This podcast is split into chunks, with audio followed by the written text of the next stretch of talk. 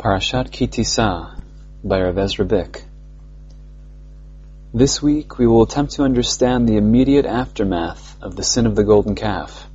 How Moshe, on the one hand, tries to amend the disastrous situation engendered by the sin of the Egel, a situation which originally leads God to propose the destruction of the Jewish nation, and on the other hand, God's response to Moshe's efforts.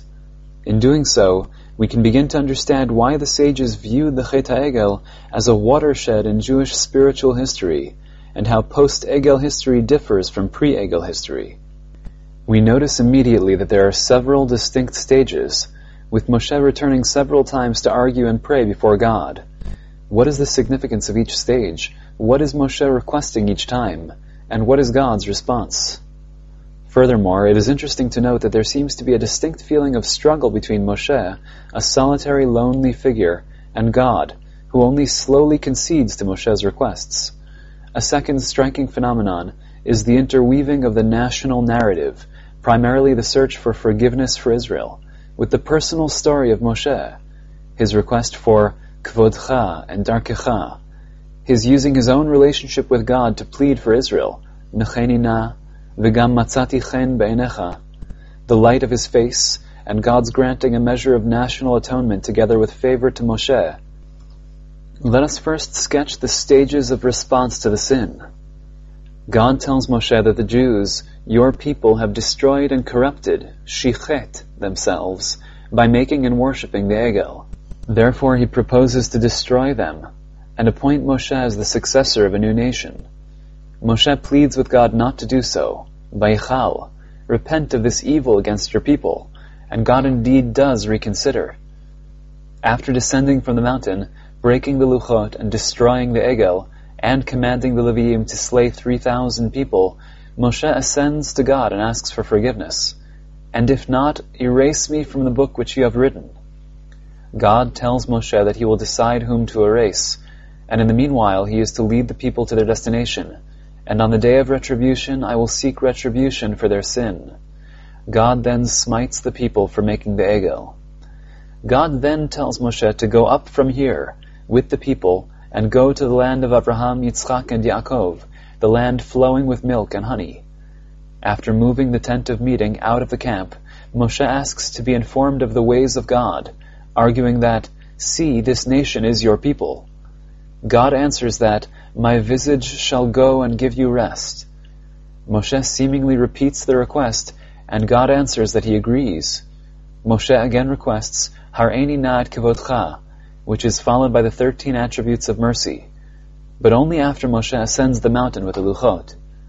Moshe asks once again that God enter their midst and forgive their sins. God answers that he will make a brit, with wondrous and awesome acts, this is followed immediately by a list of mitzvot. Finally, Moshe once again ascends the mountain for forty days to receive the second luchot. When he returns, his face is glowing. The question is, what's going on? I believe that we can identify three distinct goals of Moshe as he approaches God. Firstly, he seeks to avert destruction. Since God had originally announced that he proposed to eliminate the Jews, Moshe must first prevent the destruction of the Jewish people. He does this even before descending the first time. There will be no reason to descend if the nation is marked for total destruction. Moshe presents God with a twofold argument. First, he argues that a total destruction of the Jewish people will lead to a chilul Hashem, as the Egyptians will hear about the failure of the Jews in the desert. Secondly, he reminds God of his promise to Abraham, Yitzchak, and Yaakov. Notice that neither of these arguments are based on the merits of the people. They do not provide any means or method to answer the question of how God can forgive the people, or how they can continue their divine mission. Since Moshe's single goal is to avert punishment, he appeals to outside factors, the averse effect on the image of God in the eyes of the nations, and the merits of the fathers and God's word to them. These are sufficient. Here, God immediately agrees, without qualification, without even speaking to Moshe. God repented of the evil which he had proposed to do to his people. Here there is no act of grace, nor any positive contact between God and Moshe, merely a silent agreement not to destroy the nation. Moshe now hurries down the mountain, destroys the Egel, and halts the rites in which the Jews were engaged.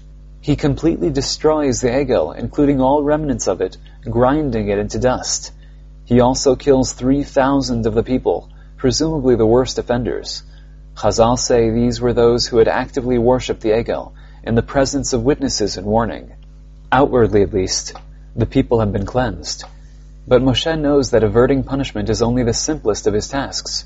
Now that he has ended the episode of the worship of the Egel, he must repair the relationship between God and the people. Now I will ascend to God. Perhaps I will atone for your sin. Moshe, in the second stage, turns to God and says, And now, if you shall bear their sin, but if not, erase me from the book that you have written. A number of questions arise. Firstly, what book? We naturally think of the Torah, but is it proper to refer to the Torah at this stage, especially as a written book? Second, is Moshe's approach here not a bit daring or even presumptuous?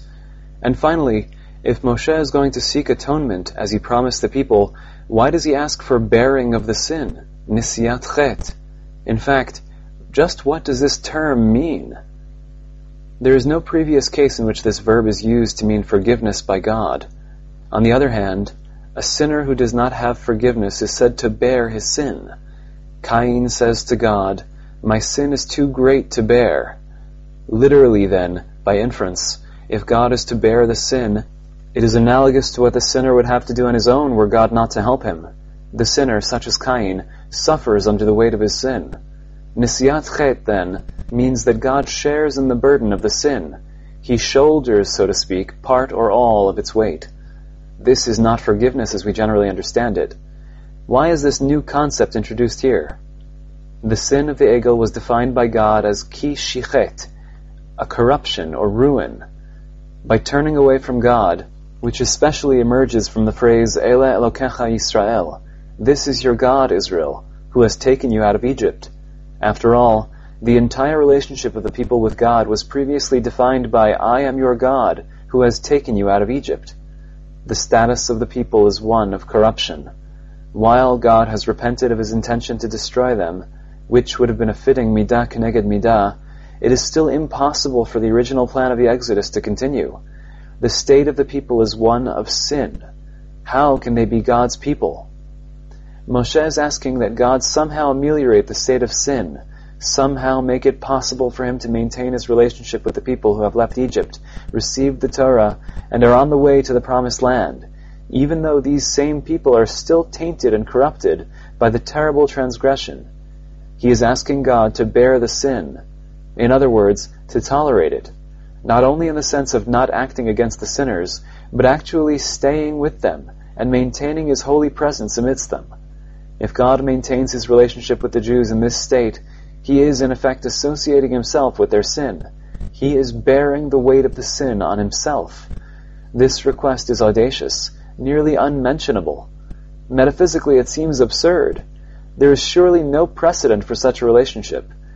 God associated himself with Abraham, Yitzchak, and Yaakov because they bore his name and sanctified it. How can he place his name on a people who are desecrating it? The question is not moral, but metaphysical. This combination, Am Hashem and worshippers of the Egel is a metaphysical contradiction. It is the same as combining God with sin, nose chet. This, I believe, is the meaning of the book which God has written. The only book mentioned so far in the Torah is the Sefer Habrit, the book written after Har Sinai, which was the instrument of the covenant between God and the Jews. It was the means of establishing the connection between the Jews and God. They are God's people, He is the God of Israel. Moshe is saying to God, if you are not willing to associate your name with the Jews because of what has happened, then erase my name from the book as well. I too cannot bear the name of God. I too am a contradiction to the Holy Presence. Moshe is of course not trying to blackmail God. Rather, he is saying that he, Moshe, is also only a Jew, and there must be a way for God to bear sin, or else there will be no way to write the book at all.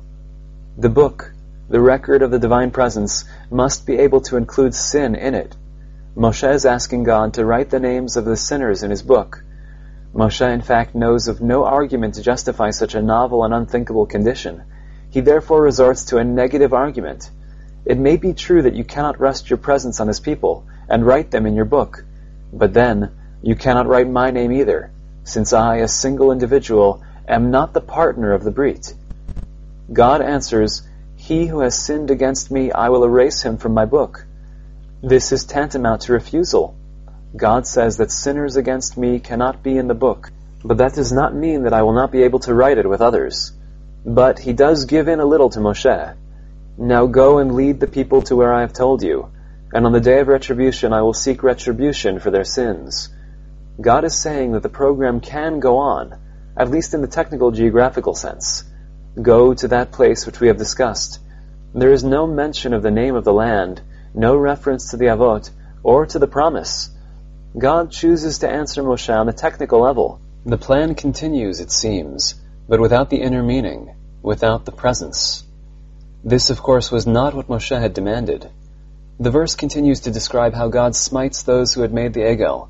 Immediately after, he returns to Moshe and says, Go, ascend from here, you and the people whom you have brought out of Egypt, to the land which I promised to Abraham, to Yitzchak, and to Yaakov, saying, To your seed shall I give it, to a land flowing with milk and honey.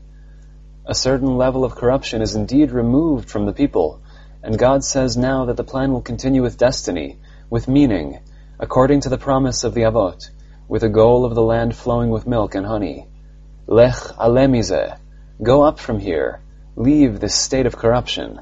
God has made it clear to Moshe, however, that he will not be present in the midst of the Jews. An angel will go before them, but I will not go up in your midst. The people mourn when they hear these words.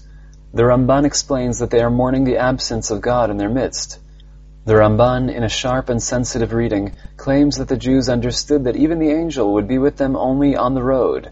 This was a second cause of mourning. In other words, God has agreed to fulfill the promise, even calling the land by its promised name, but not to continue that. Once they reach Eretz Israel, they will be a regular nation. They will receive the outward fulfillment of the promise, but not the inner meaning. Moshe has not finished his mission. Moshe now realizes something important. God has refused to rest his presence amidst the Jews, but has indicated that Moshe himself is still in the book, is still a worthy carrier of the divine presence. Moshe therefore removes his tent from the camp. In what appears to be an aside, we are told that the pillar of cloud representing the divine presence continues to rest on the tent whenever Moshe is in it. In fact, Anyone can seek God by going out of the camp to the tent. As a people, the Jews are still in the dark, but as individuals, the path is still open. In a beautiful depiction of nostalgic longing, we are told, when Moshe would go out to the tent, all the people would rise and stand, each at the entrance to his tent, and they would gaze after Moshe until he came into the tent. And all the people saw the pillar of cloud stand at the tent entrance, and all the people rose and bowed, each at the entrance of his tent. The nations remained at the doors of their tents, gazing and bowing towards the distant figure of Moshe, who meets God outside his tent. How can this gap be bridged? The third stage commences from this point onward. Moshe attempts to use the acknowledged presence of God on himself as a bridge to all of Israel. See, you have told me to take this people up, but you have not told me who will go with me. God has indeed told him that it will be an angel, but Moshe is refusing to accept that answer. And you told me that you would know me by name, and that I have found favor in your eyes. But see, this people are your people. What is Moshe's request? Who will go with me, as I lead the Jews to the promised land? With me, it should be God himself. But I am to lead the Jews, not just myself. So it must be God, and only God himself, who will lead the Jews. Moshe has, so to speak, trapped God, or God has set himself up for Moshe to trap. By telling Moshe to lead the Jews to Eretz Israel, even without inner meaning or spiritual destiny, and continuing to see Moshe as the bearer of the Holy Presence, then the Holy Presence must be the guide of the unworthy Jews. And indeed, God answers tersely, My face shall go and give you rest. Moshe, emboldened by this forthright answer to his hinted request, repeats God's words. If your face not go, do not take us from here. In other words, there is no point in physically traveling to Eretz Israel if it is not part of the divine plan to rest his presence on Israel. And now Moshe makes it explicit and includes the Jews in the recipients of divine presence. How shall it be known that I have found favor in your eyes, I and your people? if not by your going with us, and we shall be distinguished, v'niflinu, I and your people, from all the peoples on the face of the earth. Moshe is not asking merely for help in reaching Eretz Israel. He is not satisfied with some gifts from God, with good fortune. He wants God himself, not his gifts, and this is marked by niflinu. We shall be different, separated, distinguished from all the peoples by the presence of God in our midst. This is followed by the episode of the niche in the rock, Nikrat Hatzur, and the thirteen midot. We will not analyze this mysterious revelation now. I just wish to establish one point. Examination of the commentary of Chazal on the thirteen midot indicates that all of them, at least up to the last one, Nakeh, deal with how God relates to sin, recreating the world with sin and despite the sin, and not with kapara, atonement after tshuva. In other words, God reveals to Moshe the secret that he is looking for. This is summed up beautifully in one concise comment to explain why God's name is repeated twice at the beginning of the Midot. God before the sin, God after the sin. Moshe responds to the revelation with one sentence. If I have found favor in your eyes, God, God will go in our midst, and you will forgive our sins and transgressions, and grant us our inheritance. Moshe has learned the secret of God after the sin. Before he could only argue negatively. If you will not go with us, do not write my name. Do not take us from here. Now he knows that the names of God support his requests, and he immediately requests the presence of God, and for the first time, forgiveness. God now answers in the affirmative. I shall make a brit. God promises a new brit to replace the old one. I shall do marvels, niflaot, such as have never been created in all the earth and all the peoples. Niflaot. Moshe had requested v'niflinu. These two words are interpreted differently by all the commentators, but the similarity is striking. In both cases, the verb is juxtaposed with all the earth. The presence of God in their midst, despite their sins, will be marked by wonders such as have never been seen, and they will be distinguished from all the peoples of the earth. We have only to determine the guiding principle behind the contents of this brit, the list of seemingly random mitzvot which follows. Let us now examine the list of mitzvot which follows the declaration of the new brit between God and Israel. Why do these specific mitzvot constitute this brit? They seem to be a somewhat haphazard collection. The prohibition regarding forming pacts with the inhabitants of Canaan, the three pilgrimage festivals, the laws of the firstborn, Shabbat, the mitzvah of pilgrimage to the temple, two particular details of the Korban Pesach, laws regarding the first fruits, and the prohibition regarding milk and meat. One may be tempted to claim that no connection exists between this list and the preceding drama. In the next section, however, Moshe is commanded to write these things, for on the basis of these things I have made a brit with you and with Israel. This is the new Sefer Habrit, which replaces the old one. Indeed, this list is nearly identical, word for word, to the list at the end of Mishpatim, before Moshe wrote the previous Sefer Habrit. Moshe now goes up to get a new set of luchot to replace the old ones. This reflects the statement of Chazal quoted above, in explanation of the thirteen midot. God before the sin, God after the sin. The content is the same, but how different it is when it is applied to a world after sin, to a people who have been corrupted. Maintaining the same relationship is now at once the same and completely different. We must try to understand the contents of the Brit. What is the common theme of these disparate mitzvot? I would like to suggest the following explanation. These mitzvot impart the message that the effect is not completely determined by the cause, and the future is not only the development of the past.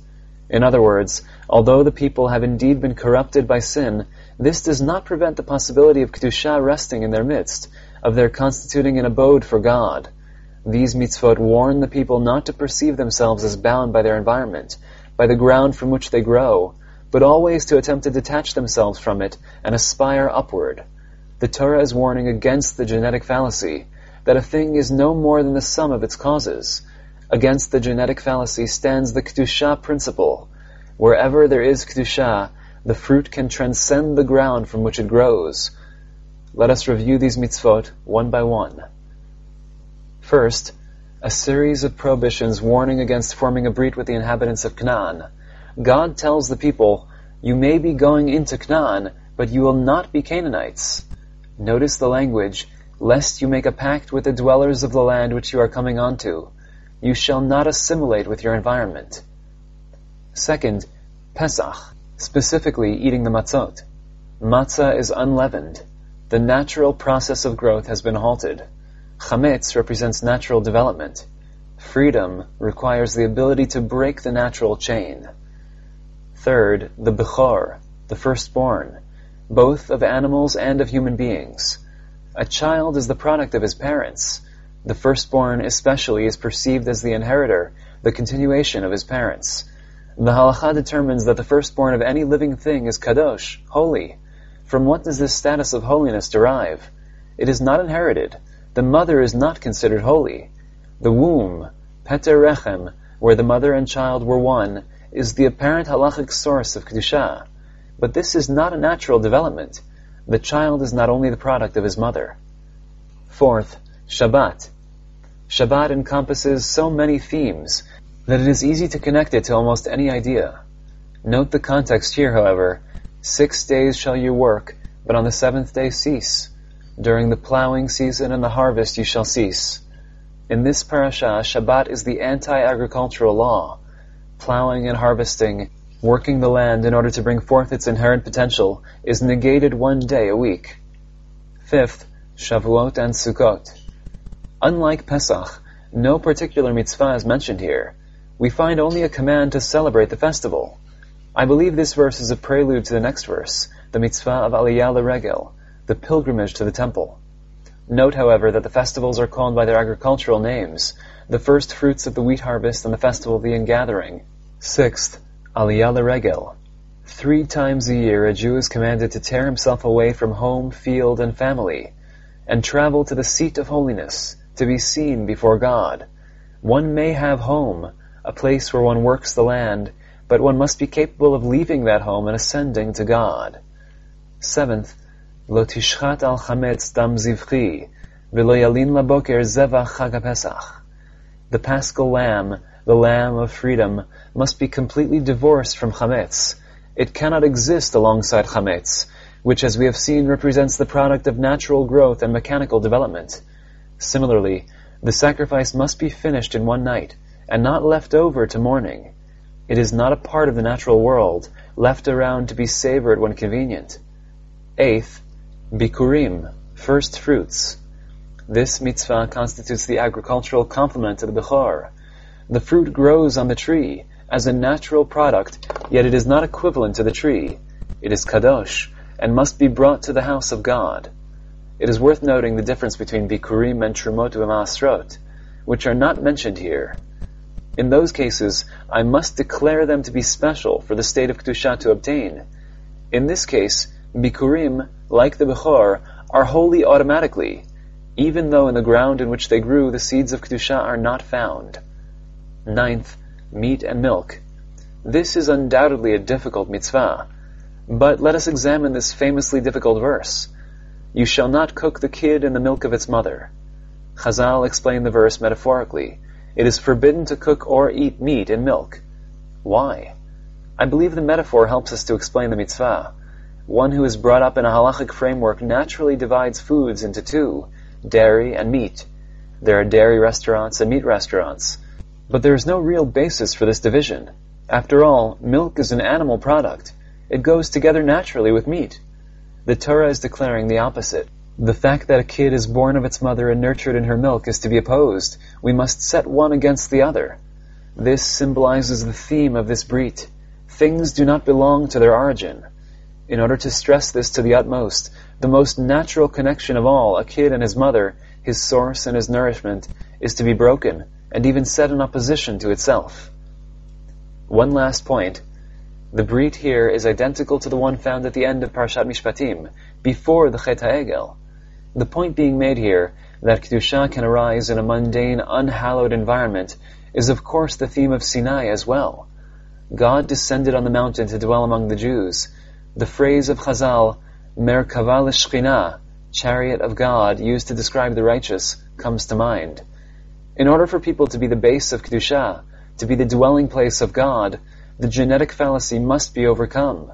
However, sin creates a major difference.